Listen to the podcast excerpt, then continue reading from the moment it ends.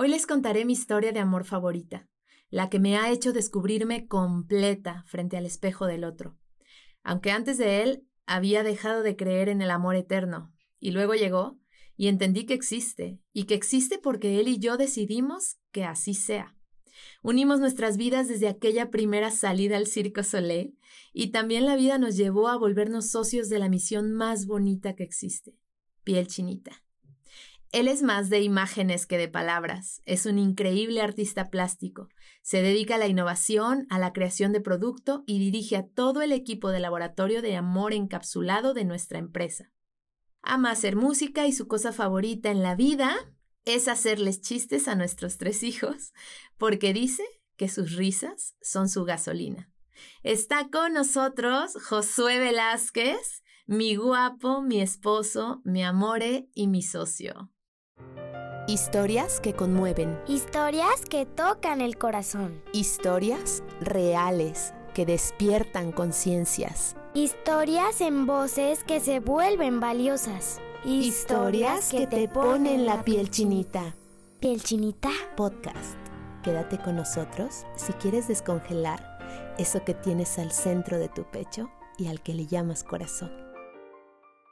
¿Cómo estás, mi guapo? ¿Cómo te sientes de estar aquí conmigo en el tercer episodio de Piel Chinita Podcast? Platícame.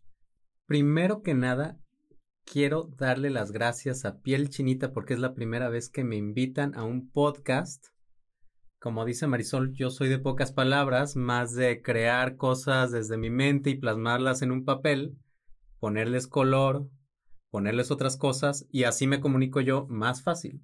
Pero ¿cómo me siento? Estoy súper contento de estar aquí. Pues a ver qué pasa, porque me dijo Marisol que yo le digo mandarina, de una vez les voy diciendo. mandarina que hoy ella me va a entrevistar. Sí. Entonces me siento más tranquilo que ella lleva como pues la batuta de esta conversación. Ay, no, me encanta. Es un lindo porque justo por su mandarina, o sea, por mí, siento que siempre está dispuesto a hacer cosas que salen quizá de su zonita de confort que todos tenemos como en algunos espacios donde nos sentimos más seguros. Y pues no podía seguir los episodios del podcast sin que fuera él el protagonista de este tercer episodio. Por supuesto que lo quiero entrevistar, pero pues también lo quiero entrevistar para contarles a ustedes todo el chisme, porque nuestra historia de amor de verdad que creo que si a mí me hace suspirar, creo que a muchos otros también los va a hacer suspirar. Entonces, vamos a empezar platicándoles un poquito cómo nos conocimos. ¿Te late? Creo que es un chismecito que les va a encantar, porque creo que nuestra historia de amor y cómo surge desde desde la historia de piel chinita con nosotros, es como una diosidencia, algo que tenía que ocurrir. No sé, es, es, parte como de una, de una misión divina que en cuanto nos encontramos hicimos match. Y bueno, les vamos a platicar. Justo, justo, voy a aprovechar para eh, profundizar un poquito porque em, necesitan saber quiénes somos nosotros. Nosotros somos dos personas que estábamos como en un proceso personal. Yo venía de un proceso de como de desintoxicación del alma y del corazón rotito que traía por ahí. Y Josué estaba como en una búsqueda y en una exploración y en un descubrimiento de qué quería y cómo era la mujer que quería para su vida. Estábamos chavitos, teníamos alrededor de 22 años, algo así, cuando, cuando coincidimos y eh, yo estaba asistiendo a un grupo de estudio de la espiritualidad ignaciana. Nosotros somos dos seres que creemos en Dios y que hemos siempre como estado cercanos a estilos de espiritualidad que nos gustan. Yo estaba asistiendo a ese grupo en un como monasterio que está ahí por el centro magno y que ha sido un lugar muy especial para los dos porque bueno, además fue la cuna de nuestro amor. Y yo estaba yendo primero como como a una charlita personalizada con una guía espiritual y después de, de que como que ya terminé ese ciclo me invitó como a un grupo de jóvenes.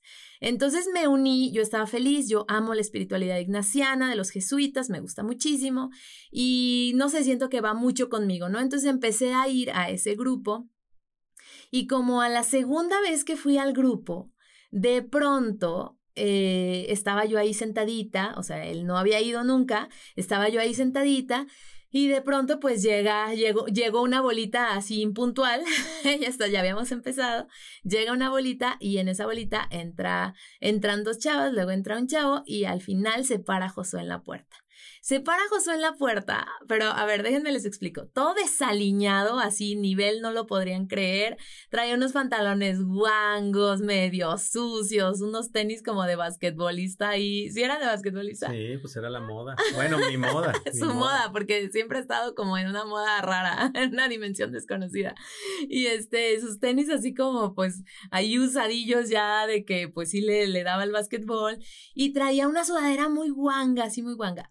Pero yo quiero decirles que yo ni le volteé a ver la ropa, o sea, yo cuando volteé, él se paró a la entrada de la puerta de ese salón, vio a todo mundo porque como que no conocía a nadie y cuando dio así como el escáner a todo el salón, que estábamos sentados en círculo, luego hizo como un gesto así como para saludar así como una ola con las manos, ¿no? Y entonces, este, yo dije, ah, chistosito. Pero lo primero que pensé antes de cualquier cosa, se los juro, se los juro, así, la frase que se vino a mi mente fue, Él es. Así se los juro. Él es. Él es qué, él es cómo, él es cuándo. No tenía más eh, respuestas ni explicaciones, pero hoy yo les puedo asegurar, y me acuerdo que me lo llegó a decir mi abuelita, me lo llegó a decir así como ciertas personas importantes en el transcurso de mi crecimiento que me decían, cuando encuentres el hombre que quieres para tu vida, lo vas a saber, lo vas a sentir. Entonces, para mí ese fue como la señal de, ay, como me gustó muchísimo, así su cara me gustó muchísimo, ya no lo podía dejar de ver. Total, se metió y ¿qué pasó? ¿Qué pasó? ¿Cómo estuvo? Porque lo que yo recuerdo es un Josué que no me peló para nada, no me hizo caso, nunca me volteó a ver. Platícales. Bueno, unos minutos, no, unas horas antes de que ocurriera eso de que yo estuviera parado en esa entrada, pues, ¿qué pasó, no? Yo no asistí a ese lugar, yo asistí a otros lugares, eh, y mi hermana me comentó ese día, yo no tenía nada que hacer, y me dijo, oye, vamos a ir a una fiesta. ¿No quieres venir con nosotros? Y pues la verdad, cuando escucha esto mi hermana, perdón, pero sus amigos como que no hacen match conmigo. Algunos sí y otros digo. Sobre todo los de ese momento. De ese momento, sí. Cañón. O sea, no, no hacemos match en sus fiestas. Y me dijo, este, ¿vienes o no? Ah, ok, no tengo nada que hacer. Así vente, me dijo. Pues yo estaba súper desarreglado. Me puse una sudadera toda guanga porque traía una camisa impropia para ese lugar, para ese lugar de como de pláticas este, jesuitas, traía una camisa con unas piernas peludas de fea, pues, o sea, para mí me gustaba, estaba, claro, porque estaba chistosa, ya era, ya era alternativo Estaba chistosa esa camisa. Y pues yo dije, pues voy a ir a una fiesta, pues da igual cómo me vista, ¿no? Pues es, y aparte es una fiesta de los amigos de mi hermana. Ya ven por qué no hacía match con los amigos, pues es que, oye, también estaba en otra dimensión paralela. Y entonces, cuando ya íbamos en camino, mi hermana me dijo, ah, pero vamos a ir con las monjas. Y dije, ¿cuáles monjas? ¿Qué me está hablando? Ah, pues a un monasterio, bueno. Ajá, sí, es como un monasterio, como un convento, que es precioso, un convento se lo en donde se practica la filosofía ignaciana. Ajá. Y yo dije, pues no puedo ir así, o sea, con estas piernas en la camisa, y pues ahí me prestaron una sudadera resolvió así. grandota, o sea, ni siquiera era ni de mi talla. Entonces, llegamos ya había escuchado de ese lugar y me gustaba porque mi hermana, este, compartíamos ese feeling también. Primero entró, este, sus amigos y mi hermana se sentaron, escaneé el salón, que era un salón pequeño, y vi un lugar enfrente de esa mujer que estaba guapísima. o sea, según él sí me vio. Según ella dice que, que nunca la volteé a ver, pero a ver. Contexto, contexto. Sí, el contexto. ¿Cómo eres tú? Yo soy una persona que soy muy, muy para adentro. O sea, sí convivo con, las con las personas y todo, pero normalmente yo, yo cuando voy a un lugar nuevo analizo. Ajá, él está en su mundo interior. Sí, yo estoy muy adentro, como pensando, a ver, esta persona de seguro usa esta ropa, de yo, seguro Yo no le llamaría bla, introvertido porque realmente es muy extrovertido. Lo están viendo, ¿no? Le encanta el detalle, le encanta platicar y todo. Pero mm, sí es muy de estar como en su interior, con un diálogo personal, observando muchísimo y como observa, pues también como que se le facilita poder analizar y, poder tener como conclusiones de cualquier lugar y cualquier persona porque observa mucho. Entonces, él me vio, dice que me vio. Y tuve una plática interna, o sea, yo sí platico conmigo y me caigo bien. sí, eso me O sea, yo siempre, yo siempre, siempre platico conmigo antes de cualquier cosa y después ya surjo con las demás personas, ¿no? Bueno, ¿qué pasó? Marisol durante una hora, mi mandarina. No digas eso. Durante una hora se me quedó viendo cañón, pero con unos ojos de. es cierto, no es sí, con unos ojos de. No sé, estuvo rarísimo porque nadie nunca me había visto así en la vida. Es que yo creo. No parpadeaba. uno tiene, uno tiene que tener en la mira su objetivo. Chicas, chicos, o sea, en la mira su objetivo, no lo, no lo dejen, no lo pierdan de vista. Eh, o sea, yo ahora pienso que sí, que, que, sí lo observé mucho, o sea, casi no puse ni atención. Pero Josué dice que pues justo por su, mm, esta forma de ser como más de estar consigo misma, mismo, él como que no fue de muy noviero, se le hacía raro que como que tener pegue se le hacía raro, aunque a mí se me hace un papacito, pero este, él se le hacía raro, entonces se sintió incómodo y además empecé yo a sentir la mirada de la hermana, mi cuñadita, así como de, ¿qué estás viendo a mi hermano? Y sí, de verdad, dice que después te mm, dijo como, esa chi vieja que tanto te ve, ahora nos adoramos, pero en ese momento momento se sintió muy amenazada. Bueno, yo me sentí con esa mirada, pues muy intimidado, porque jamás nadie me veía así, o sea, o no me daba cuenta, pero ahí pues era un salón pequeño y obvio que me di cuenta y pues como que la observaba de reojo, obvio la escaneé, vi sus zapatitos de Catarina, que fue así lo primero que vi. Y obviamente eso fue lo que me enamoró. ¿Por qué? ¿Por qué te enamoraron mis zapatitos de Catarina? Bueno, porque te analicé y dije, esta, esta mujer es una mujer muy diferente. o sea, algo se me hizo muy curioso, pues, que, que tuviera así de Catarina, pues no, eh, es como común. Sí. Y dije, qué interesante, me gustaría como conocer más de ella. Y, aparte guapísima, ay, no, no, Ay, mi vida. Y eso es algo muy importante en la historia porque Josué me observó y es algo que yo anteriormente no había vivido. O sea, inclusive con, con alguna otra relación, o sea, yo no me había sentido así de observada o de como, como ser así de importante o de interesante para nadie. Y, y, se los digo porque en algunos episodios después, cuando nos seguimos viendo, él tuvo detalles conmigo de, de cómo me había observado. Yo en esa temporada coleccionaba todo lo que fuera de Catarinas todo lo, o sea, mi correo para que tengan idea de, ya saben, el correo de la prepa, catarinamandarina.hotmail.com, ya no existe, no, no, ya no sé ni cómo entrar, pero yo era Catarina Mandarina, todo era de Catarina, estaba toda ñoña desde la prepa, universidad, yo seguía Catarina Mandarina. Entonces, este, fue padrísimo porque yo no sentí su mirada, pero al final de la sesión, o sea, ya, ya les dijo, yo me le quedé viendo muchísimo, y al final de la sesión, em, Josué, bueno, nos pasaron un cuaderno para que nos fuéramos anotando nuestro correo. Y entonces Josué, cuando yo fui la primera en anotarme, y cuando pasó por él, Josué eso aprendió mi correo. O sea, así como muy, este, por bajito, por, así como muy en secreto, se aprendió mi correo, y entonces ya nos fuimos como si nada, ni nos pelamos nada, y, cuando nos fuimos se nos atravesó, pues no sé, el domingo, porque eso era creo que los sábados, y entonces se acuerdan, no sé si las que me estén escuchando, los que nos estén escuchando, recuerden el Messenger, o sea, el Messenger que se abría en la compu, que era el chat de entre los amigos, y entonces te avisaba, ¿no? Como Joshua.00 o Joshua Velar, no me acuerdo cómo era tu correo, pero se acaba de unir. Por supuesto que yo también me había aprendido su correo, pero yo no planeaba hacer nada con él. y yo así como de, ¡Ah! mi corazón palpitó porque me di cuenta que, que él me estaba pidiendo que yo fuera su amiga en Messenger. Y así, literal, me mandó un zumbido porque nos mandábamos zumbidos. y me dijo, hola, ¿cómo estás? eh, nos conocimos en la sesión de, de, de ayer y quiero invitarte al cine.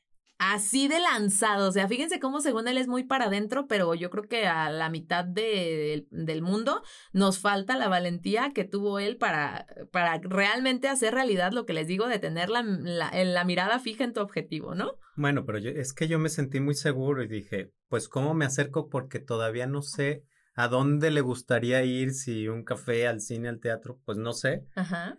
Pues dije, pues lo más común sería como invitarla al cine.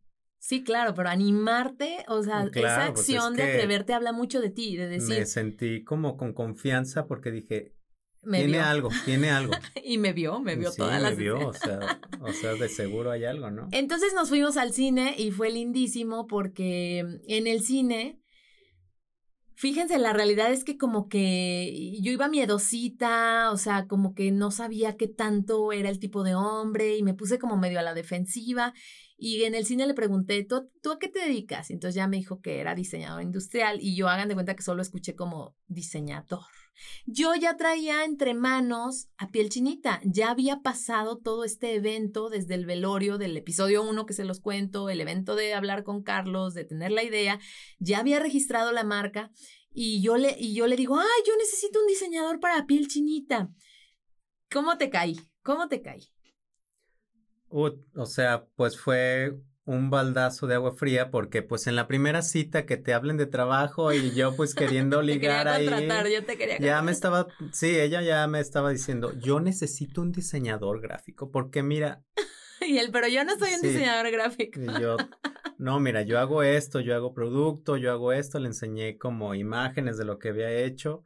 No pero ella clavada No, y me encantó. Yo dije, bueno, si sabe diseñar un render de un hotel que me enseñó, ay, por supuesto me puede diseñar un logo. Porque yo tenía un primer diseño de un logo que no, que no me hacía sentido con lo que yo quería exponer.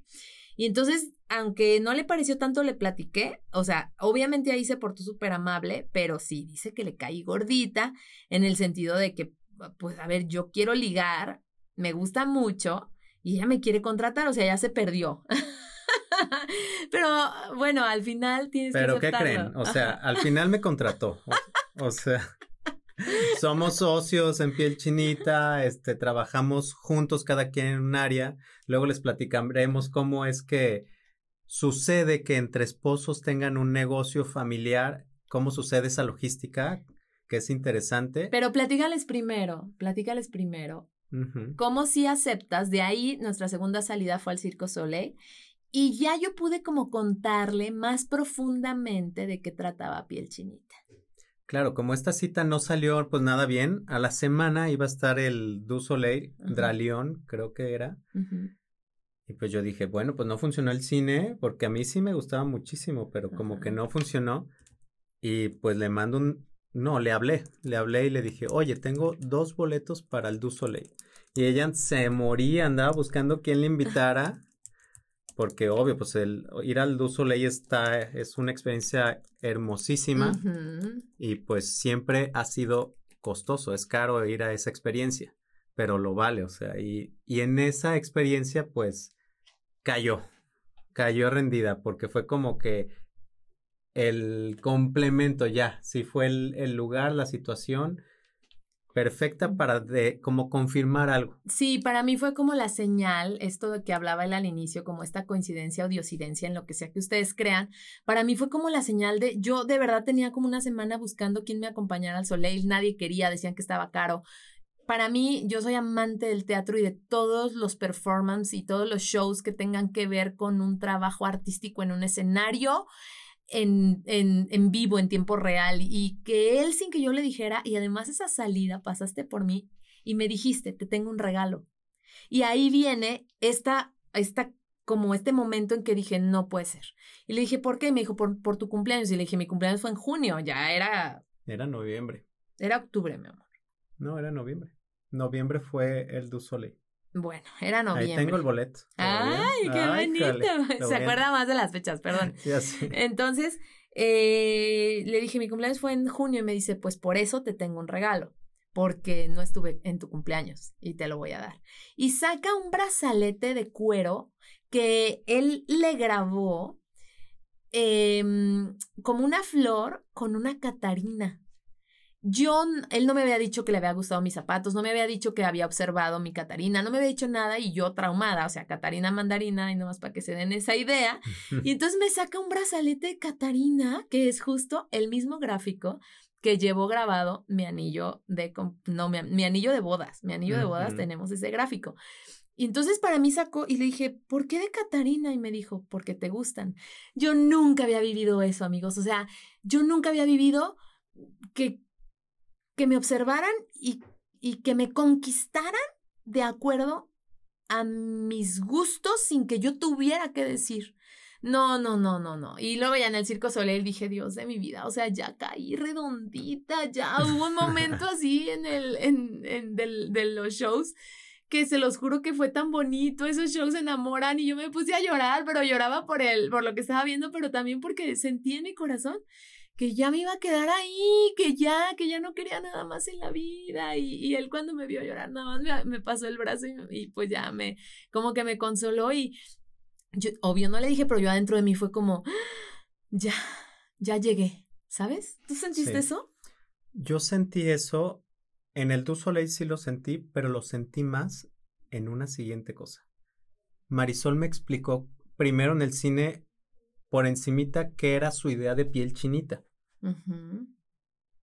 Pero cuando me morí y se me salió el corazón fue cuando ella me enseñó la primer carta hablada que le hizo Carlos, su hermano, a ella, que fue un piel chinita, o, fue, o sea, fue una cápsula de voz en forma de un cuento, en donde se hablaba la historia de Marisol, como una historia de una niña, y, o sea, no, no, no, lloras porque lloras con esa, con esa historia, ni si, aunque no conocía yo bien a Marisol, con esa carta yo la, la entendí por completo y se me salió el corazón. Es que a los que ya han vivido un piel chinita, es como si fuera un golpe durísimo al corazón, un golpe a gusto. Pero, pero sí te confunde muchísimo. Te confunde no es un golpe, amigos, es una caricia que atraviesa. Es, es una fiesta de, de fuegos artificiales de emociones, o sea, sientes muchísimo. ¿En eso te basaste para hacer el logotipo? Exacto. Marisol me había dicho, ah, pues te quiero contratar para hacer el, el logotipo. entonces yo pensé, es que piel chinita no es algo infantil, no es, es un tesoro, es algo que te lleva por tu historia y, y te hace pensar tanto en lo importante que es tu relación con alguien y el valor de la voz.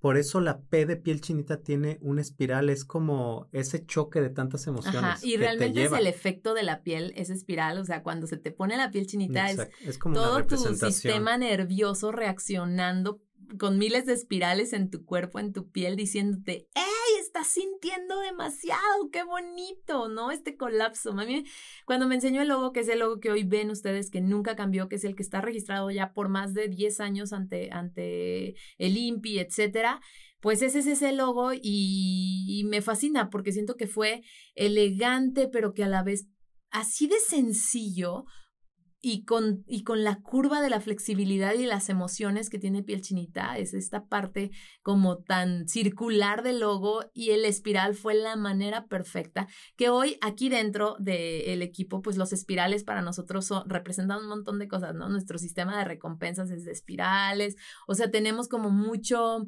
mm, mucho discurso en base al espiral, ¿no? Porque representa exactamente el, el momento piel chinita que puedes vivir adentro o afuera.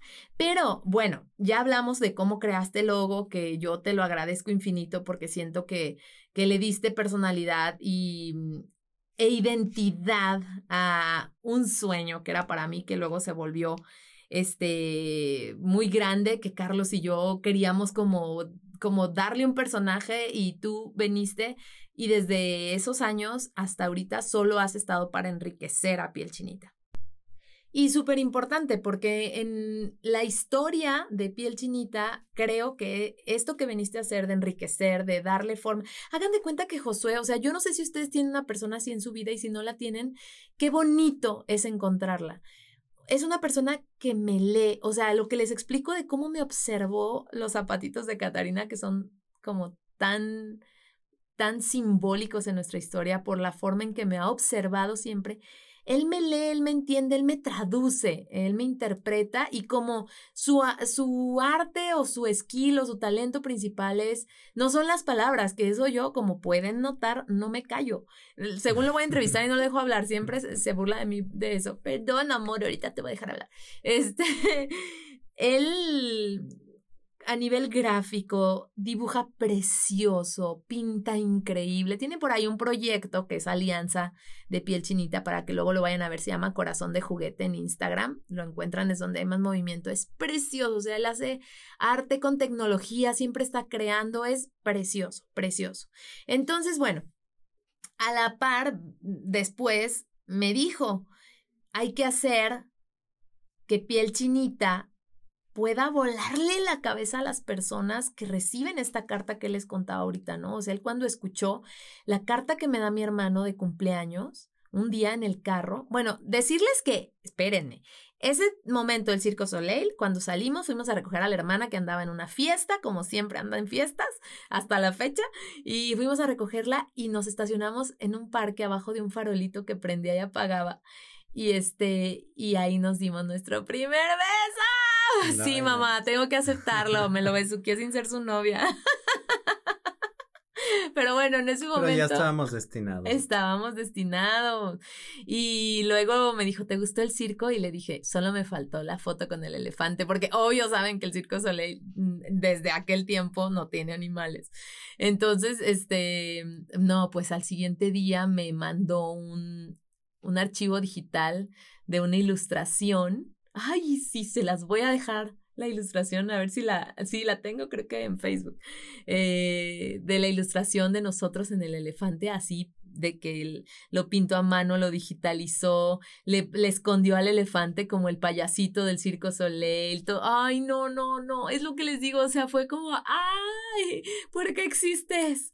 Y entonces unos días después que le digo, oye, ya te voy a, enseñar algo de piel chinita en el carro, le pongo la cápsula, que en ese momento le llamamos audiocartas, que Carlos me regala, que le, la nombra la mariposa y la Catarina, que lo cuenta todo en el episodio 2, vayan si no lo han escuchado. Y entonces Josué em, me hace un siguiente regalo que fue ilustrarla. Y entonces yo siento de alguna manera como que fue mucho más tangible. O sea, hizo una ilustración del, de todo el cuento y al final, cuando Carlos me habla directo y todo, hizo una ilustración que me voló la tapa de los sesos del corazón. O sea, me voló la cabeza, me voló la cabeza. Dije, ¿quién es esta persona? O sea, ya era como sorpresa tras sorpresa, que nuestro amor es muy piel chinita, porque en realidad Josué se ha dedicado a hacerme sentir que tengo la piel chinita todo el tiempo. Bueno, a ver, les quiero contar algo. Marisol ahorita les está, les está contando que, pues sí, le explotó la cabeza y todo. Pero bueno, Marisol me gusta y me gustó muchísimo, pero así, muchísimo. Es una mujer guapísima, muy, muy bonita. pero aparte, la admiro cañón. O sea, no he conocido una mujer tan inteligente y tan admirable como ella porque aparte tiene ella muchísimas capacidades que yo no tengo. Y entonces yo digo, no, es que ella son, se me hace muy interesante si nos complementamos, pero muchísimo en todo. Y e, en esa vez cuando ella me, me enseñó el cuento, el, la primera audiocarta que le hizo Carlos, pues sí, me voló la cabeza y me puso la vara altísima. Mm. Porque ella y esto creo que no te lo había platicado, se los voy a platicar también ustedes.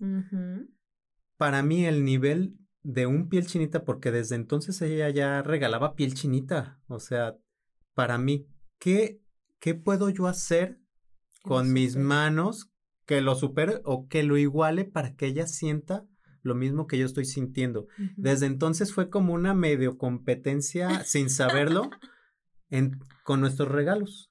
Ella me, me hacía audiocartas preciosas, o sea, tengo muchísimos CDs con su voz platicándome de en ese entonces pues teníamos como yo tenía como cosas de sanar heridas del pasado y ella me decía que me iba a ayudar a sanar mis heridas. No, no, no, o sea, me hacía llorar cañón y tengo muchísimos piel chinitas. Entonces, ¿yo qué podía hacer si yo no, yo no sé escribir? Este, bueno, no tengo las capacidades que ella, mis talentos son diferentes. Entonces yo fui como, ah, ok, yo voy a hacer un piel chinita con mis talentos, ¿no? con su arte, sí, sí, sí. Y creo que eso fue como, eso nos llevó a complementar a piel chinita desde, desde el audio hasta que se pueda tocar. Ajá. Y bueno, nuestro amor fue rapidísimo. O sea, como les digo, Circo Soleil, beso, se me aventó a los 15 días de salir. Em, y yo le decía, a ver, espérate, ¿estás seguro? Porque yo sentía como, es que si, si empieza como muy rápido igual y no funciona, pero los dos nos moríamos de enamoramiento y de amor por el otro, entonces al final empezamos a andar, luego luego conocimos a nuestras familias, sentimos como un clic de todos los sentidos, o sea, fue muy bonito, muy bonito. Luego también hace música, me cantaba, me compuso canciones, se me aventó con una canción, ¿te acuerdas? Ay, sí. Y entonces empezamos a andar. ¿Qué les digo? Nuestro amor de noviazgo duró, nos casamos el día que cumplimos 10 meses de novios. No, y además al, a los dos meses de novios, yo le dije, tú te vas a casar conmigo. Ajá, así les digo. Es que yo estaba segurísimo de, de lo que yo sentía y yo ya no quería perder el tiempo. Como decía Marisol, yo solamente tuve una novia. Ajá. Y este, pues no me fue bien y yo dije, no, me lo cuernearon, amigo. si no me... Dijiste que ibas a aventar chisme, aviéntalo bien. Pues ya lo aventaste. Entonces yo con ese como sentimiento amargo dije, no, yo ya no voy a vivir por eso. Si no es con una persona que ya sea para allá, no. Yo en la universidad yo no tuve novia, este, ni nada. Y hasta finales de que yo estaba como en, en los últimos semestres fue cuando conocí a Marisol y dije, sí, ella es. Yo estaba tan seguro que a los dos meses te dije. A los dos meses me dijo, tú te vas a casar conmigo. Yo no, porque él todavía no terminaba la carrera. Entonces yo, yo ya había terminado la carrera, pero él hizo como un tiempo más porque hizo algo técnico y no sé qué. Tenemos la misma edad, me lleva seis meses. Pero yo le decía, no, es que, es que tenemos que planearlo más. Yo en ese momento trabajaba en IBM. Este, me daba como muchísimo miedo. Yo soy la más miedosa. Lo único que hice con valentía fue observarlo fijamente en aquel salón, pero todo lo siguiente ha sido de él. O sea, el hablarme con valentía, el decirme tú te vas a casar conmigo, el hacerme regalos súper, súper poderosos. Este tema que tuvo como tan claro de observarme y ser delicado en los detalles. Luego, ¿saben? Otra cosa que hacía que me mataba, me mataba. Yo me acuerdo que yo iba a terapia porque soy fiel creyente de la terapia, iba a una clínica de, este, como de charla grupal y así psicológica, me fascina. Y entonces él, pues yo iba, yo llegaba en mi carro, yo me estacionaba, entraba y cuando salía, ¡ay! No, me subía a mi carro y veía en el parabrisas atorado un papel, me bajaba, lo, lo, lo quitaba y lo abría así porque lo medio doblaba y veía un dibujo, siempre me ha dibujado como una mandarina, porque Catarina mandarina. Qué original. Qué original. Una mandarina con cabeza de mandarina y, y él, él de, él como de Catarina se dibujaba unas pestañotas porque tiene unas pestañotas de tejaban y me ponía, pasaba por aquí, te amo y no lo encontraba yo y se los juro que caminaba para un lado, que decía, de aquí ha de estar viéndome cómo reacciono, pero nunca lo encontré y siempre, y ya después me, me contó que sí, que sí se escondía súper bien para que yo no lo viera, pero para él sí ver mi reacción, súper detallista. Sean detallistas, sean detallistas con las personas que aman. Por eso, piel chinita, yo creo que su mayor valor además de lo que estamos encapsulando, es el tiempo que ustedes se dan para crear el detalle del regalo, ¿cierto? No, y además el, la experiencia de crearlo es un regalo para uno. Sí. Porque es como ahorita yo le estoy diciendo a Marisol, me encanta hacer este podcast porque estoy recordando toda nuestra historia y es tan bonito sentir eso y recordar y decir, ¡Ah! con razón me enamoré. sí, no me acordaba. Estoy como en automático. ya me lo besuqué otra vez. Oigan, eh, nos casamos, mi amor. Cuéntales el chisme. Nos casamos, Josué empezó, se se tituló, bueno, se graduó, no pudo pagar el título en ese momento porque era bien fresa y estudiaba en el TEC y estaba muy complicado ahí, pero luego a los añitos hicimos ahí movimientos, logramos pagar, se tituló y empezó a romperla muy cañón en su trabajo.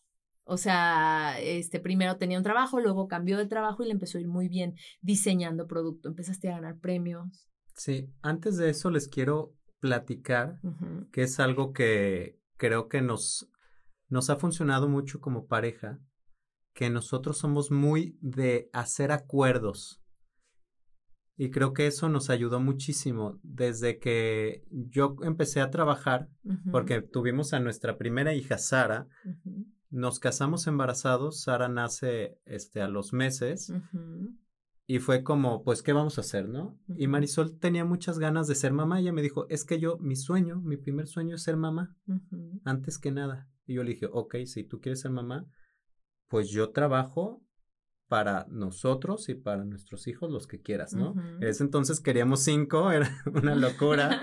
Nos quedamos en tres, que también es una locura. Sí, también es una locura, pero es una locura bonita. Y yo los quería tener así cada dos años, así yo me los imaginaba Marisol siendo amigos, me dijo, pues parecen gemelos. Sí, Marisol me dijo, este, vamos a tenerlos seguiditos cada año para para acabar pronto. cada dos, cada dos.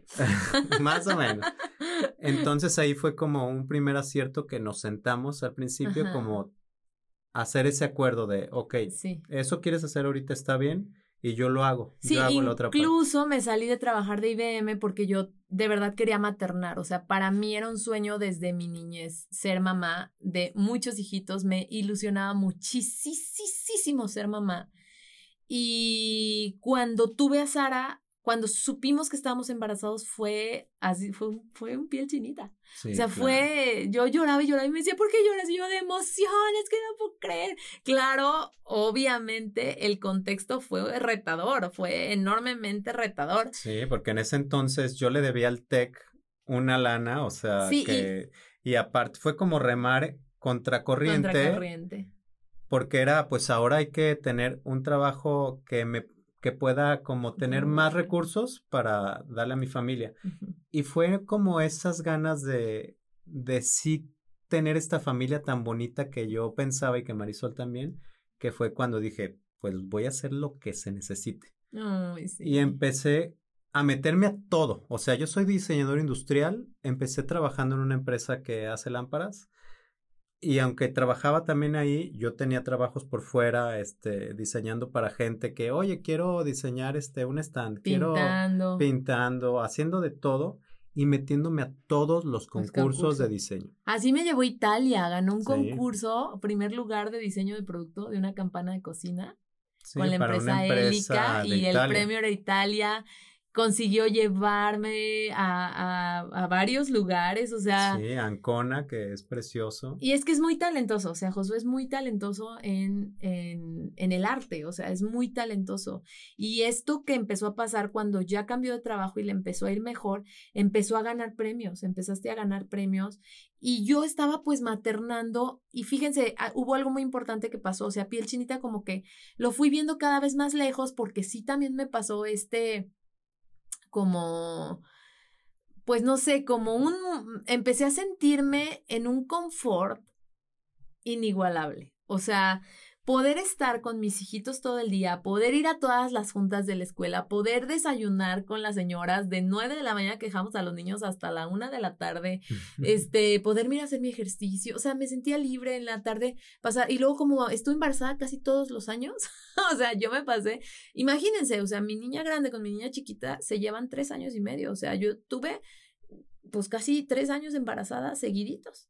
O sea, con decirles que los últimos uno nació en 2013 y el siguiente en 2014. O sea, muy impresionante. Entonces, fue muy mágico porque yo en realidad lo quería hacer. Yo todas las tardes hacía picnic, sacaba mi cobija al parque de enfrente que teníamos, les hacía elotitos, iba a comprar bolillo calientito para sentarlos en el parque y me llevaba mi carriola de tres y me sentaba, luego ahí daban clases de zumba, los ponía a un ladito, daba mis clases, cotorreaba con mis amigas. No, no, no. Y yo fui viendo piel chinita lejano, cada vez más lejano.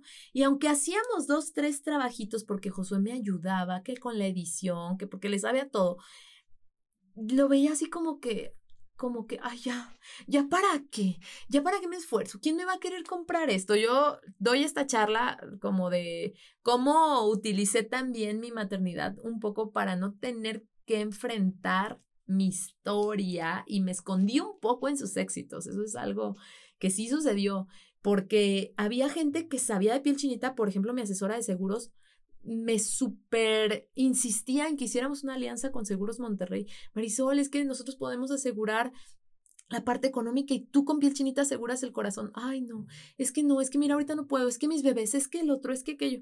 Y entonces como que lo empecé a alejar y alejar y Josué ganando premios y le, lo promocionaban, te, acababan de promocionar, te acababan de promocionar. Sí, unos dos meses antes. Ajá. Eh, sí, me promocionaron, estaba yo ganando un premio en Chicago, porque esa empresa en donde ya estaba era este transnacional. Ahí estaba como la, la empresa, este, el jefe. La matriz. sí, la matriz. Y pues yo saludando al director general y la fregada. Y cuando regreso a Guadalajara, ¡pum! Ganando el premio, ¿eh? Regreso a Guadalajara, mi familia me hace una fiesta, este, el fin de semana que regresé. Y el lunes mi jefe de directo me dice, se acabó el trabajo. Ya no tienes trabajo aquí. Y yo, pero ¿cómo? O sea, o sea, fue un golpe horrible. Ese sí es un golpe. Sí, ese sí es un golpe, pero el estómago y horrible. o sea, ese no se siente nada bien. Sí, o sea, que te corran es algo súper feo y más con la responsabilidad que tienes con, tres pues, hijos. con tres hijos, este, colegio, renta. O sea, sí te da para abajo inmediatamente. Y más porque yo pensé que me iban a llevar a Estados Unidos a sí, trabajar. Digo, no, yo ya con este premio. Yo ya ahorita aquí ya a la me voy dirección a general de la matriz. Sí, pero pues son las vueltas que da la vida. Desde Chicago dijeron Guadalajara ya no va a diseñar. Yo estaba en un en ya un no hay innovación. Sí, en un puesto de innovación, en donde yo diseñaba nuevos productos y dijeron Guadalajara ya no, eso se lleva a Estados Unidos, que hay un grupo mejor y cerraron. Y entonces me quedé así. Le hablé en ese momento a Marisol por teléfono. llamada. Sí, le hice una llamada que ya como que yo la olía. Lo presentías. Sí, lo presentía y aquí hay una de las cosas que son una de las diosidencias. Marisol tuvo un sueño una semana antes cuando yo estaba en Chicago.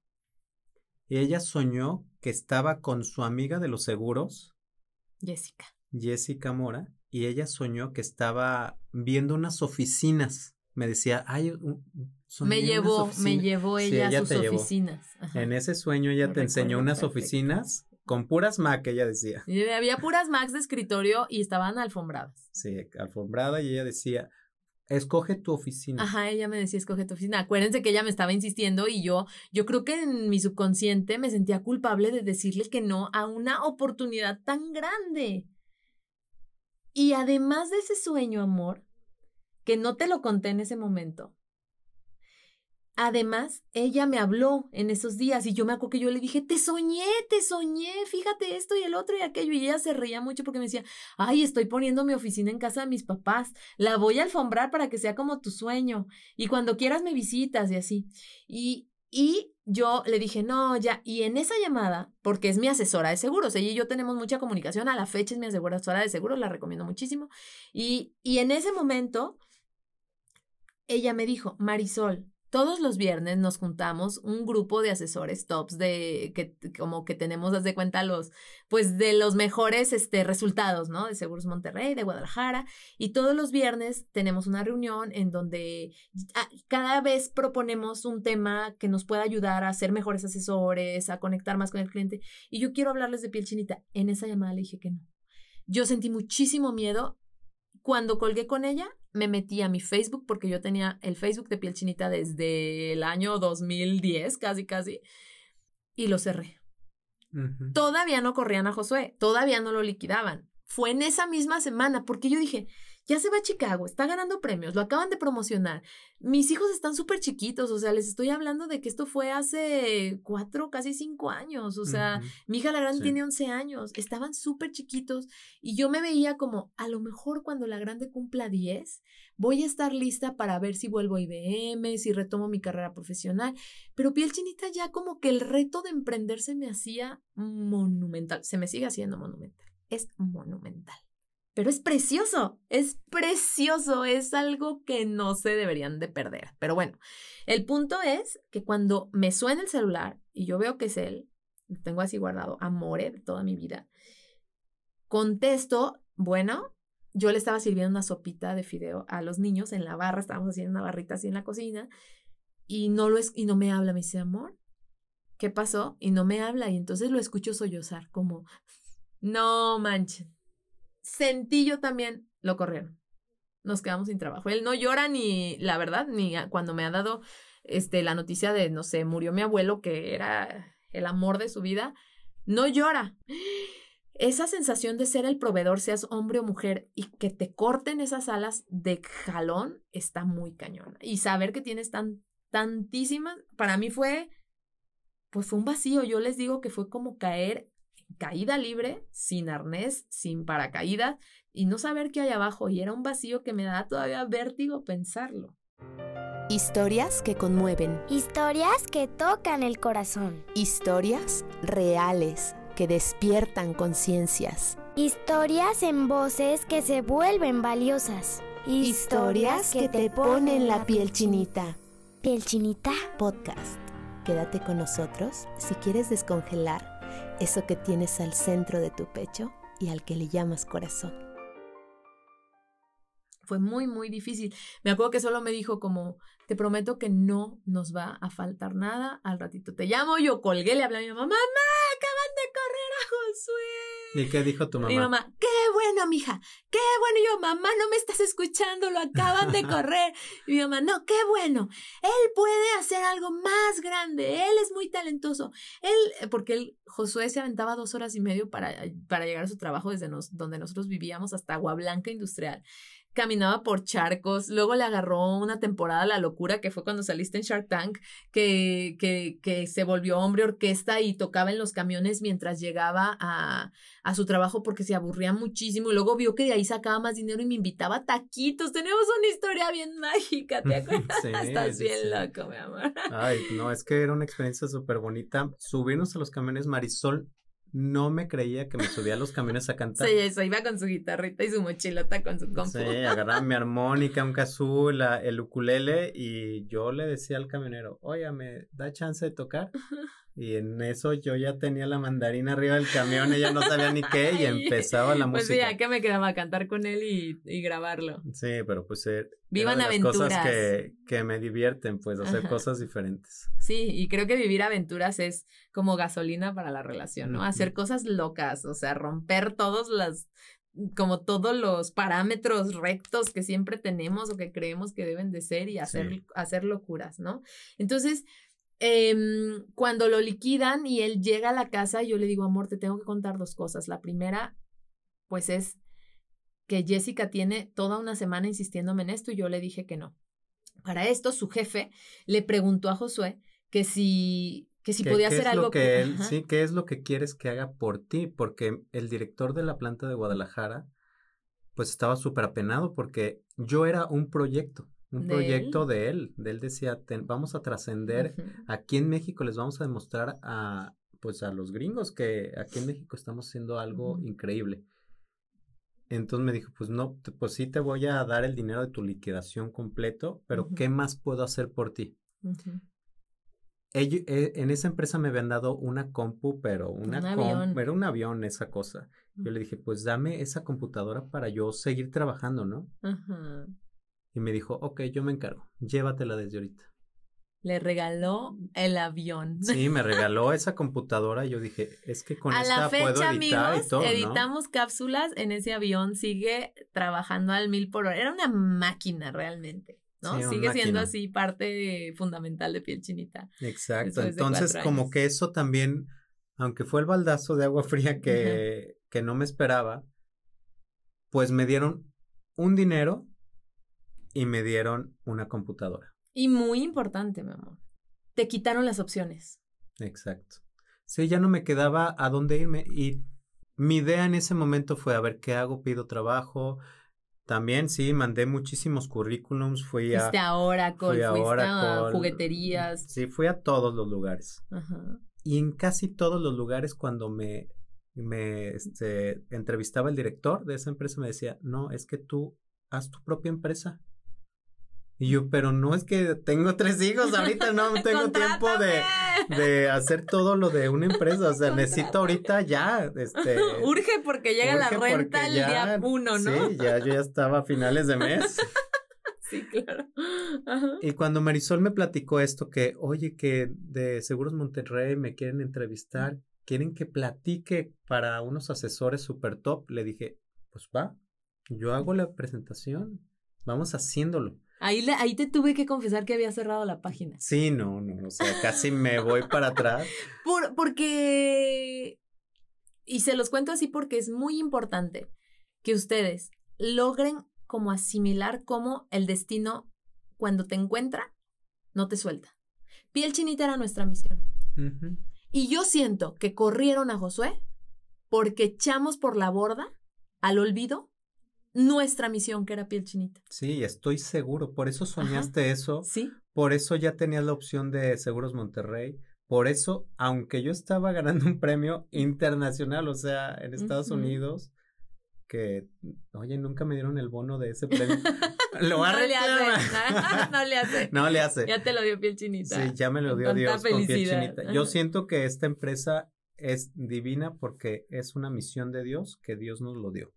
Sí, creemos mucho en que es algo que supera todo lo terrenal y lo natural, sobre todo después de las 50 mil historias de amor documentadas en voz alta, sea lo que ustedes, en, en lo que ustedes crean y cómo conciban a ese ser superior. Yo le llamo amor, o sea, es, sé que es eh, esto en lo que, en la divinidad que nosotros creemos, Sí. su centro principal es el amor, es el, el- es el único idioma universal, el que nos une a todos, el que, eh, o sea, todos los temas, todos, todos, todos pueden causarnos polémica menos el amor.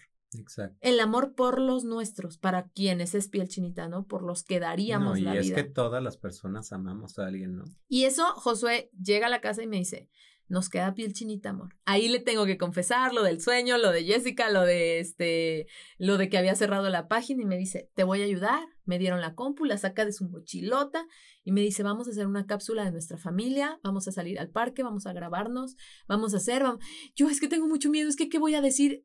Pasamos la tarjeta para que yo me pudiera comprar ropa ejecutiva y al viernes le hablé a Jessica, me dijo, perfecto, te espero. Me hace toda la gestión y el viernes siguiente ya estábamos en Seguros Monterrey, muy ejecutivo, según nosotros. Dejé mi ropa de maternidad Sí, en en casa. una semana todo, todo sucedió, ¿no? Y, y yo echándole porras a Marisol porque yo sé que ella es buenísima. O sea, ella era actriz. Ajá. Todavía Ya- hago mis teatros, ¿eh? Y, o sea, risa, tien- todo tiene un gran talento para, para pichar. Y yo le dije, Marisol, tú eres buenísima. No es como yo que fui a Shark Tank y hice el ridículo porque, a nivel o sea, mi- nacional. a nivel nacional, o sea, mi pitch no comparado contigo, tú eres una maestra. Ay, mi amor, es que no fuiste a mentoría conmigo. Pues no. Amigos, ya estoy dando mentoría, mentoría de discurso, sobre todo que mueva fibras, que toque el corazón. Ya hice mi, mi comercial, mi nuevo proyecto y empecé a dar mentorías. Gracias a todos los que están confiando en mí. Y es por eso, porque no encuentras tu discurso, porque a veces no sabes cómo conectar con la verdadera historia que te apasiona y que te lleva hacia allá y te concentras en hablar detalles técnicos que con nadie conectan. O sea, por, forzosamente un discurso tiene que mover el corazón, tiene que mover las emociones, aunque vayas a hablar de carros. Se tiene que mover porque adentro es donde está el subconsciente, que es el primero que toma la decisión. Entonces, Imagínense que nosotros llegando a Seguros Monterrey, en donde solo se habla de, de dinero y de muertes y de cómo le vamos a hacer para que este, nuestros clientes no nos dejen de pagar una rentita para sus seguros y nosotros llegamos y les decimos, piel chinita es el seguro del seguro. Nosotros te vamos a asegurar que te van a seguir comprando a ti, porque nosotros vamos a asegurar algo más importante que el dinero. Vamos a asegurar el corazón, la voz y la historia de esas personas que están confiando en ti, puro dinero.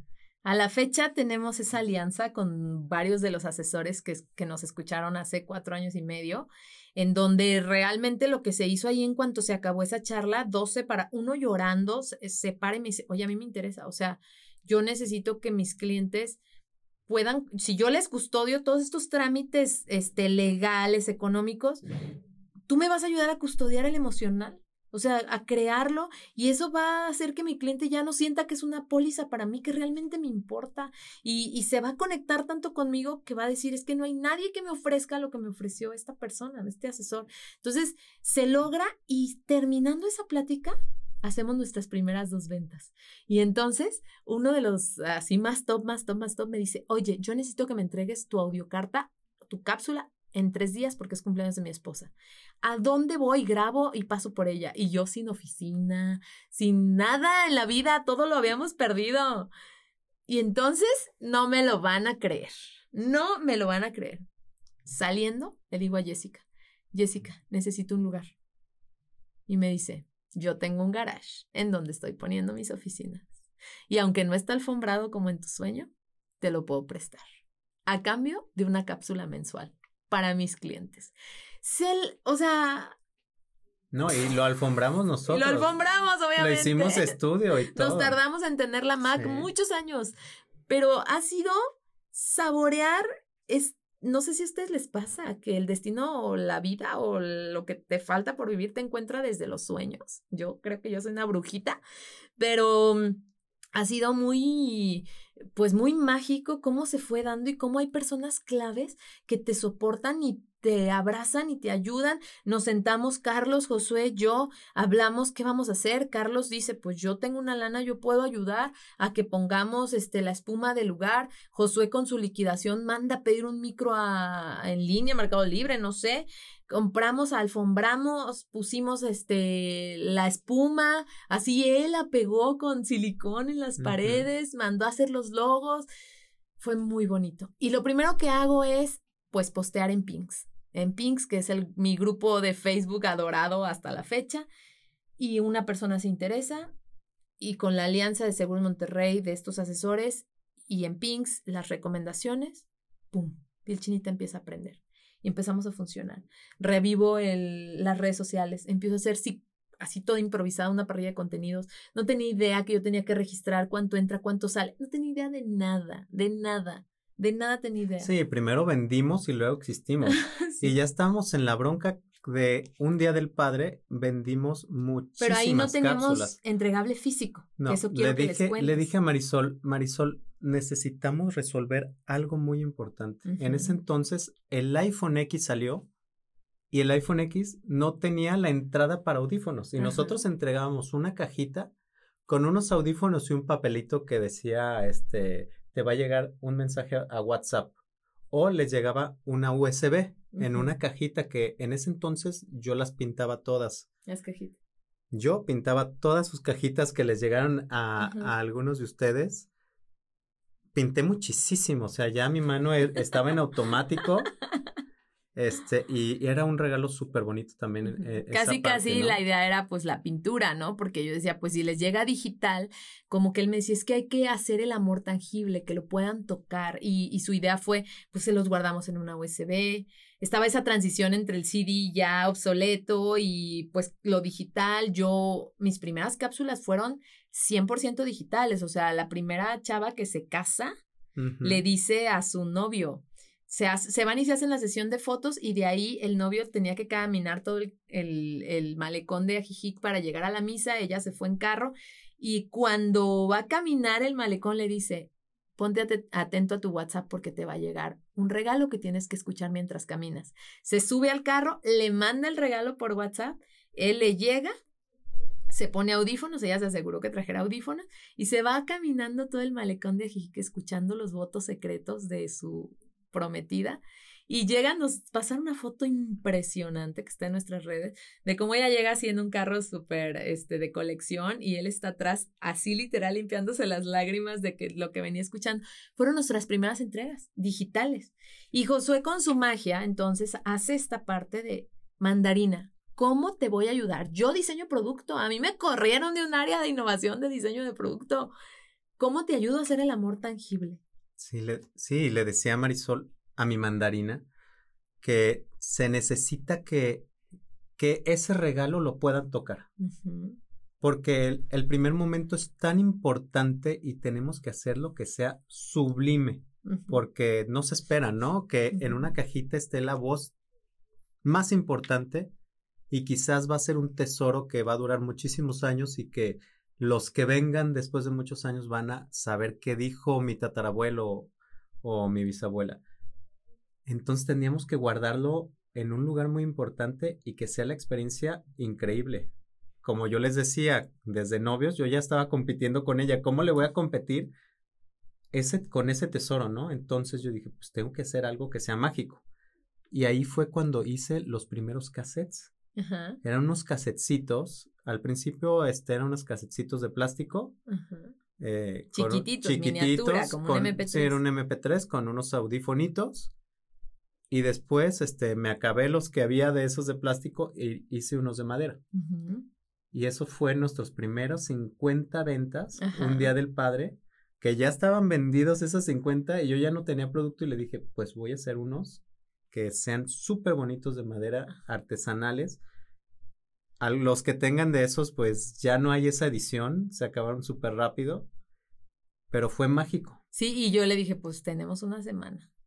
Y así ha sido, ¿ah? Como súper improvisado. Yo creo que el, o sea, el éxito de nuestro emprendimiento es que nos hemos estado atreviendo mucho sin, sin pensarlo tanto. A lo mejor si, lo, si hubiéramos tenido opción, si yo hubiera tenido otro trabajo o él hubiera tenido otro trabajo, a lo mejor seguiríamos haciendo una cápsula cada tres meses porque pues no sentíamos la necesidad de darle fuerza a nuestra misión, ¿no? Entonces, yo creo que fue como muy importante el sentir que no teníamos otra opción y el que tú utilizara, ya en ese momento ya existía la experiencia, yo ya entrevistaba, ya hacía yo el guion, ya editaba y me faltaba este empaque, este, este amor tangible, este poder tocar el regalo, ¿no? El tesoro, que ya fuera toda una experiencia desde que te acercas a piel chinita y empiezas a recapitular la historia de amor con esa persona, tu destinatario, hasta el momento en que incluso unos meses después cuando nos mandan una reacción de un señor que llora tanto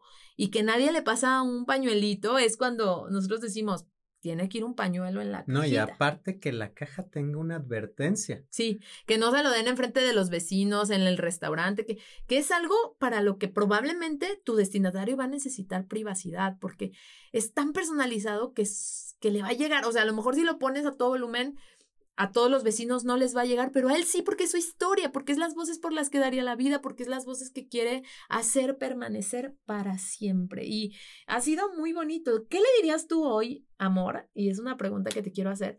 ¿Qué le dirías tú hoy a tu yo del futuro si yo te dijera que ahorita vamos a hacer una cápsula? ¿Qué te gustaría incluir si la fuéramos a custodiar y a guardar en la bóveda secreta de una nube privada en donde no tienes acceso hasta que cumplas, tienes 36, cuando cumplas 65.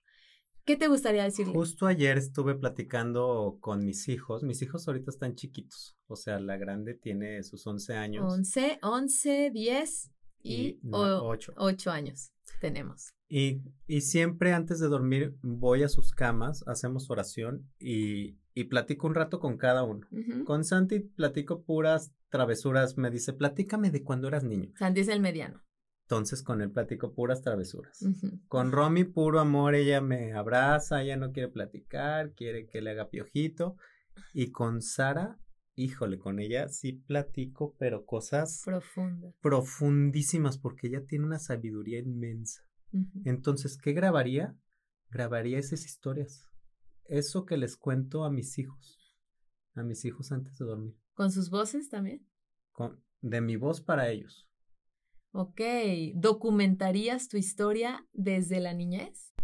Sí, desde la niñez, pero documentaría un me, documentaría un mensaje para el futuro, en donde me prometería, me haría promesas, porque uno de mis sueños es, es llegar a la vejez sano. Y y me encantaría conocer a los nietos de mis hijos. O incluso sus bisnietos. O sea, yo ya voy a ser un viejito bien apestoso. Decrépito. pero me gustaría como que ese Josué del futuro sepa que cuál es esa promesa que no se nos olvide que queremos que queremos llegar y trascender. Eso es algo que me encantaría documentar. Y quisiera que mis hijos y los hijos de mis hijos sepan cuáles eran las historias de, de su papá, de su abuelo, de su bisabuelo, ¿no? Que no se pierdan. Que no se pierdan, que sepan de dónde vienen. Y tienes una voz que siga viva o vivo, que te gustaría que te hiciera una cápsula y no te ha hecho una cápsula. Sí, me encantaría que mi abuela que aún vive me hiciera una cápsula. Porque se me hace muy importante la historia de mi abuela, saber de dónde venimos y no solo como dirigida a mí, sino dirigida a todos su, sus hijas, hijos, este, nietos, bisnietos, tiene hasta tataranietos. que le hable a toda la familia. Que le hable a toda la familia y que le cuente su historia. Eso me encantaría. Que no, otra vez, que no se pierda la historia. Exacto. Sí, es, es muy impresionante. Hace unos días estuve en una en un círculo en donde teníamos que decir como el nombre de nuestros antepasados, los más que nos acordáramos. Y yo me quedé en mis abuelos, o sea, no pude nombrar a mis cuatro bisabuelos. Y nos decía como la chica que acompañaba el círculo, o sea, ¿están listos para que sus nombres también sean olvidados? O sea, ¿será que sus nietos mm, o sus bisnietos ya no van a saber cómo se llamaron? justo esto que estás diciendo ahorita, qué impactante, o sea, gracias a ellos y a los de atrás y a los de atrás y a los de atrás, es que tú y yo estamos pudiendo contar este romance piel chinita y hemos podido construir una historia que ha impactado a un montón de personas, de familias, de, de todo. Y el que se pierda esa historia solo porque no se documentó, porque no se hizo una evidencia, qué fuerte, ¿no? Y antes solamente era como por fotografías, si hay algunas fotografías, los que alcanzaron, ¿no? Porque antes era muy caro que te fotografían. Ajá, o te pintaban, ¿no? O que te pintaban. Ajá. Y pues yo tengo fotografías del, de la bisabuela de mi mamá, que se parece muchísimo a mi mamá, y yo no tenía idea de eso, o sea. Imagínate que pudieras escuchar su voz hablándole a los bisnietos, diciéndole, me enamoré de su bisabuelo así y así, o sea, documentando. en un barco que venía de España, o sea, no sabemos nada. Hay que hacerlo, amor. Es que mamá Chuy, que es tu abuelita, tiene más de 90 años y está súper lúcida y yo te, te vi que la última vez que comimos con tu mamá y que estaba ahí, o sea, ella estaba hablando y José con el celular por acá grabando todo lo que decía. Sí, le hacía preguntas, ¿y cómo, y cómo te conoció? Y, y, cómo eras de niña? Y, y, tus papás cómo eran? Sí. Sí, pero no hay nada como hacer lo que yo hice con mi abuela José antes de morir, mm, casi tres meses. O sea, que fui y le dije, le dije, abuelita, quiero entrevistarte, quiero que me cuentes tu vida. ¿Puedo? Voy a llevar una cámara y un micrófono. Y me dijo, si puedes, solo píntame mi boca. Y listo. Con su labial rosita estuvo lista para contarme la historia y nos dejó un mensaje impresionante para después de morir. O sea, yo le dije, ahora dinos algo que va a ser póstumo. O sea, que yo se lo voy a poner a todos tus hijos y a tus nietos para cuando tú no estés. Y fue sublime, la verdad, esa cápsula me gusta compartirla, la tengo en, ya saben que yo todo comparto, lo tengo en redes. Y de alguien que ya no está vivo, pero que para ti fue mega especial y que hoy piensas, híjole, ¿cómo no hice uso de piel chinita con esta persona? Híjole, y te voy a decir dos personas. La mamá de mi papá, que era mi mamá Chole, era mi adoración y yo era su mm. adoración. Mm. Y de ella todavía me acuerdo de su voz, de su risa y de a qué olía. ¿Te acuerdas de su risa? Porque escuché que la risa es lo primero que se Sí, todavía me acuerdo.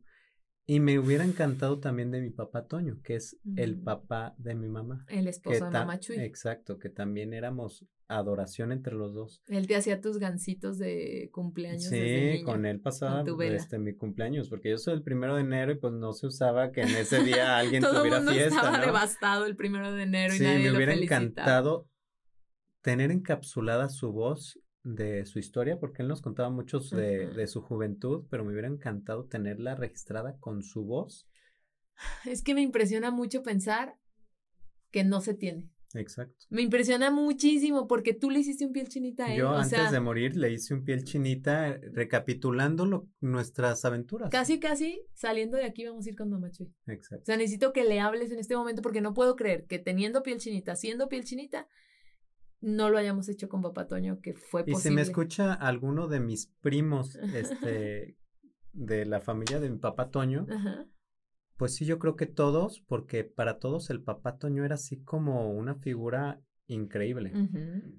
Y todavía me acuerdo de su, su aroma, que él olía a periódico y a limas. A lima, Ay, ojalá se pudiera encapsular el aroma. Un día Sí, piel sí, sí. chinita va a poder encapsular el aroma. Qué bonito. Me duele y me conmueve no haberlo hecho, pero me pone, como siempre les digo, cuando se acercan a decirme, ay, si te hubiera conocido antes de que falleciera mi papá, mi abuelo, mi...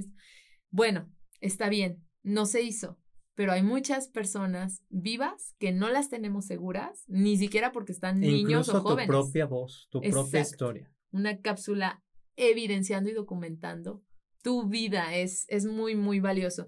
Y ahora, pues, para cerrar, amor, me gustaría nada más hacer esta última pregunta que nos hacen mucho y que creo que puede ser también, puede funcionar para la- los matrimonios que emprenden juntos. Nos dicen mucho, siempre, en todos los lugares a donde voy, me dicen, ¿cómo le haces para emprender junto a tu esposo? ¿Cómo le haces para trabajar junto a él? se pelean mucho, discuten, cómo lo han logrado y cómo lo hacen sonrientes y felices. Primero decirles que como ya les dijo Josué, pues nos complementamos mucho, mi carácter complementa mucho el carácter de Josué, eh, él es muy tranquilo, él se vuelve un ancla, él me escucha que yo eche catarsis y luego es emocional y me conmueve y me abraza y me, me pone mis límites y todo. Pero creo que lo más importante que queremos decirles, y yo hice como cinco puntitos, cinco puntitos que creo que son los que más nos han funcionado para emprender siendo esposos y llevar un sistema económico de ingresos, de egresos, contable, fiscal, etcétera, siendo esposos. Y me decía alguien, ¿logran separar la vida empresarial de la familiar? ¿Es realidad que se logra? Y bueno, el primero de esos puntos, creo yo, es que una vez yo lo quise pelear por dinero. O sea, hace muchos años. Pero eso fue yo- antes de emprender, Sí, o sea, fue Estaba yo preocupada por Claro. dinero, en alguna ocasión antes todavía de piel chinita, cuando él trabajaba haciendo lámparas. Y es que estoy estresada porque no nos va a alcanzar y esto y el otro. Y él me sentó. ¿Y qué me dijiste, amor? te dije mandarina. No, en ese entonces, para hablarte fuerte, te hablaba por tu nombre, Marisol. Nunca más hay que pelearnos por dinero. Porque además, este, nuestra parte financiera siempre ha sido transparente, o sea, ella sabe lo que yo tengo en la cuenta, ella tiene la cuenta, yo sé lo que hay en la cuenta, yo tengo las claves de sus cuentas, de ahí salen pagos, pagos de, de todo, de, de escuelas, de nóminas, porque somos una empresa familiar ahorita. Sí, o sea, sí tenemos, sí hacemos separaciones contables y demás que se ha ido logrando con el paso de los años y de las capacitaciones y de las mentorías y de todo. Pero a lo que se refiere Josué y que ese es el segundo punto al que yo quiero abordar después de que hicimos este primer acuerdo de nunca pelear por dinero. Él me, me acuerdo que me dijo, no hay nada, nada, nada menos importante en nuestro matrimonio que el dinero. No quiero que lo conviertas en protagonista de nuestra historia de unión y de amor. Quiero que te sientes y que me digas que vamos a poder explicar y hablar y discutir de todos los temas económicos que se necesiten, pero jamás vamos a pelearnos por dinero. Porque si un día el dinero nos hace separarnos, quiere decir que no valió nada el esfuerzo que hemos hecho para construir lo construido. Y yo estuve de acuerdo, yo hice ese acuerdo con él y no hemos peleado por dinero Claro que cuando han sido etapas difíciles o crisis, claro que lo abordamos, claro que podemos decirnos, oye, estoy preocupado, oye, las nóminas, oye, ¿cómo vamos con esto? Pero nunca nos agarramos del chongo por dinero y ese es el primer acuerdo. Y el segundo, este que mencionaba él, o sea, somos transparentes. Yo he escuchado varias amigas que me dicen, ay, es que como yo como él es el proveedor y yo soy la que mantiene la casa o la que lleva a mis hijos, yo solo materno, pues no sé cuánto hay en las cuentas, no sé cuánto mm, gana, no saben cuánto gana, mm, le dan como la, como, ahí te va tu, tu quincena, ¿no? A la mujer y listo, con esto te alcanza para esto, pero no te voy a contar, no te abro, no soy transparente.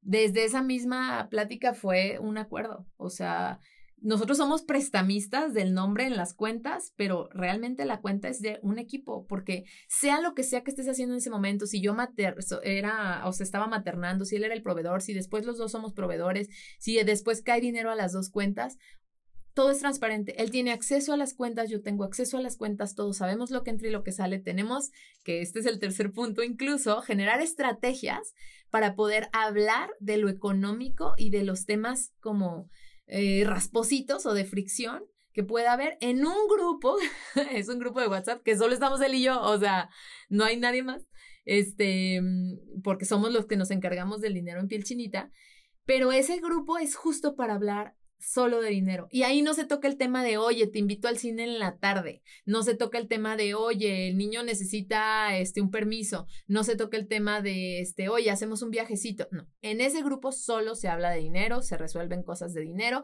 y tenemos dentro del equipo una persona que se encarga de la contabilidad y casi, casi a quien le damos, este, pues, resultados igual al consejo, que el consejo también entra Carlos y pues eso es padrísimo porque llega incluso a conciliar. Entonces, el que no haya secretos y seamos transparentes nos vuelve confiables, ¿no?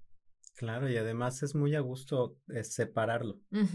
y separarlo en canales, porque a veces decimos, ay, pero ¿cómo lo separas? Ah, muy fácil.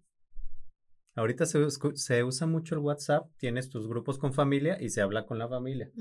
Igual en las finanzas, tienes tu grupo de finanzas familiares, de finanzas de la empresa, y tu grupo, o nada más el chat con tu esposa en donde cotorrea normal, oye, ve por los niños. En el grupo de finanzas se sube, ah, mira, este es el recibo que se pagó tal cosa, qué falta, y ya, y se separa también en la casa. Nosotros, en, aparte, en la oficina, Marisol, mi mandarina, tiene una oficina. Y yo tengo mi taller y yo no le ando cuestionando a la mandarina, oye, ¿y por qué lo estás haciendo así?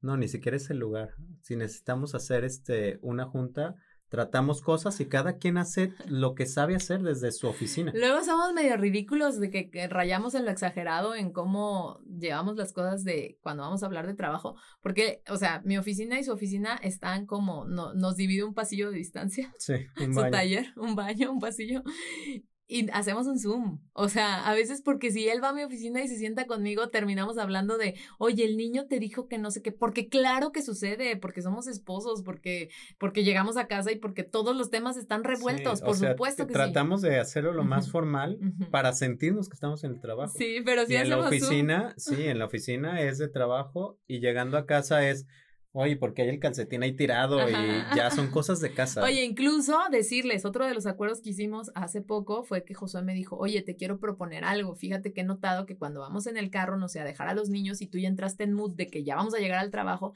de pronto me sacas temas de trabajo y yo noto que los niños como que se preocupan porque no logran entender como como porque estamos hablando de otra cosa o, y además cambiamos la voz. Sí, cambiamos hasta la voz cuando es, oye, me dijeron que esto, que los impuestos, que, o sea, no sé, lo que sea, pero se cambia la voz porque entras en un mood profesional.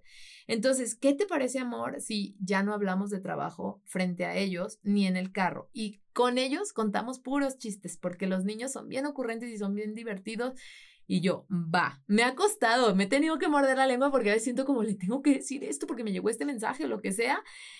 Y no, nos la pasamos súper cool con los niños haciendo este ejercicio de aquí no hay trabajo. Y, y además, que otro punto muy importante es que somos súper, súper, súper eh, como leales a nuestra fe.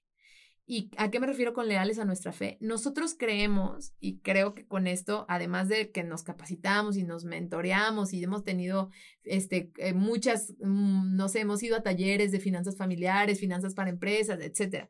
Eso ha sido importante, pero creo que lo más importante ha sido crearnos una filosofía como mucho más allá de lo natural para poder soportar el estrés que genera vivir de un emprendimiento y generar empleo y saber que tienes personas a tu cargo, que su centro y su estabilidad es tu emprendimiento y su generación de abundancia semanal, quincenal, mensual. Entonces, Josué y yo, como ya les dijimos desde la primera vez que nos conocimos, nosotros creemos en algo sobrenatural, se hace como se le quieran llamar, que sentimos que nuestra empresa es de algo más allá porque crea una misión fuera de serie, porque impacta al mundo de una manera inexplicable y porque eso hace que tenga que funcionar porque no hay otra manera de que de que podría suceder. O sea, una empresa que su materia prima es el amor, que genera reencuentros, reconciliaciones, eh, uniones, que acerca mundos de distancia, que puede visitar aunque haya kilómetros de, de distancia entre una y otra persona físicos,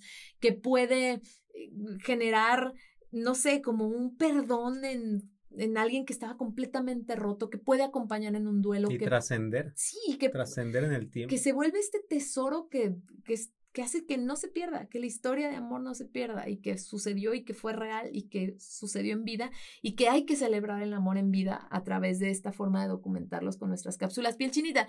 Entonces nosotros, Josué toda esta filosofía de que a mí me daba mucho miedo al principio crecer la nómina, porque decía, es que si les quedamos mal, es que si no tenemos, es que me decía, es que lo aprendimos en un curso, eh, la abundancia es como un río y tiene que correr y, y no puede haber piedras de envidia, de ambición, de egoísmo que hagan que se estanque el agua, tiene que correr y cada quincena nos tomamos de la mano, agradecemos poder tener la generosidad de compartir la extensión del reino que es piel chinita para nosotros. Y de verdad, hoy, hoy que lo estamos grabando, justo es 15 de marzo. Y es muy, muy bonito sentir este tema de qué padre, o sea, qué padre que podemos eh, generar un salario no nada más económico, sino también emocional y espiritual, porque piel chinita definitivamente te pone chinita no nada más la piel, te pone chinito el corazón y el espíritu. Y claro, dentro de nuestra filosofía que está dentro del concepto que es la fe. Porque ¿cuál es nuestra filosofía familiar? Y que también se parece mucho a la filosofía de piel chinita. Nuestro centro, que es nuestro Dios o diosa o lo que ustedes crean, que es un poder mucho más superior que nosotros, maneja nuestro barco y nosotros todas las noches le decimos que siga siendo el capitán de nuestro barco, que nosotros estemos ahí y que ese ente tan grande que lo lleve, que él, que él nos lleve o ella nos lleve a puerto seguro y nosotros vamos a estar ahí. Porque yo creo que el amor tiene esa capacidad de dirigirse a puerto seguro, de mm, sanar cualquier ruptura, cualquier duda, cualquier separación, cualquier división. Yo creo que el amor tiene esa capacidad y sí, somos dos personas, tres personas con Carlos que estuvo el episodio pasado y ya lo conocieron, si no, vayan y conózcanlo. Y no nada más tres personas liderando algo que en realidad lidera un capitán que puede ser Dios, puede ser el amor, lo que ustedes crean, pero también es un barquito con un montón de tripulantes, que ya somos alrededor de 20 personas colaborando en un proyecto que, que impacta para bien al mundo. Entonces, esta es nuestra historia, es nuestro romance fiel chinita. Yo te agradezco infinitamente que hayas estado conmigo y voy a aprovechar para cerrar igual que cerré el episodio pasado con Carlos para decirte aquí, documentar frente al mundo entero, que espero que un día este episodio lo escuchen muchos millones de personas. Yo no sé a dónde lo lleve el capitán. Quiero decirte que te amo con todo mi corazón, que me pones el alma chinita, que deseo que esta historia nunca se pierda y que no hay nada, nada más valioso que me pudo pasar en la vida que esa tarde noche que llegaste y te paraste todo guandajo en la puerta del salón y supe que eras tú. Y lo he sabido todos los días de mi vida y quiero quedarme con ello hasta mi último suspiro. que te amo y que eres mi equipo y quiero que seas la única persona que me acompañe en el viaje y que también seas destino. Te amo con todo mi corazón. No, mi mamá. Yo te amo a ti. Cañón. Desde tus zapatitos de Catarina. Y te deseo y nos deseo que no tengamos opción. Que siempre se nos cierren las puertas para que tengamos que abrir las alas. Te amo. Te amo.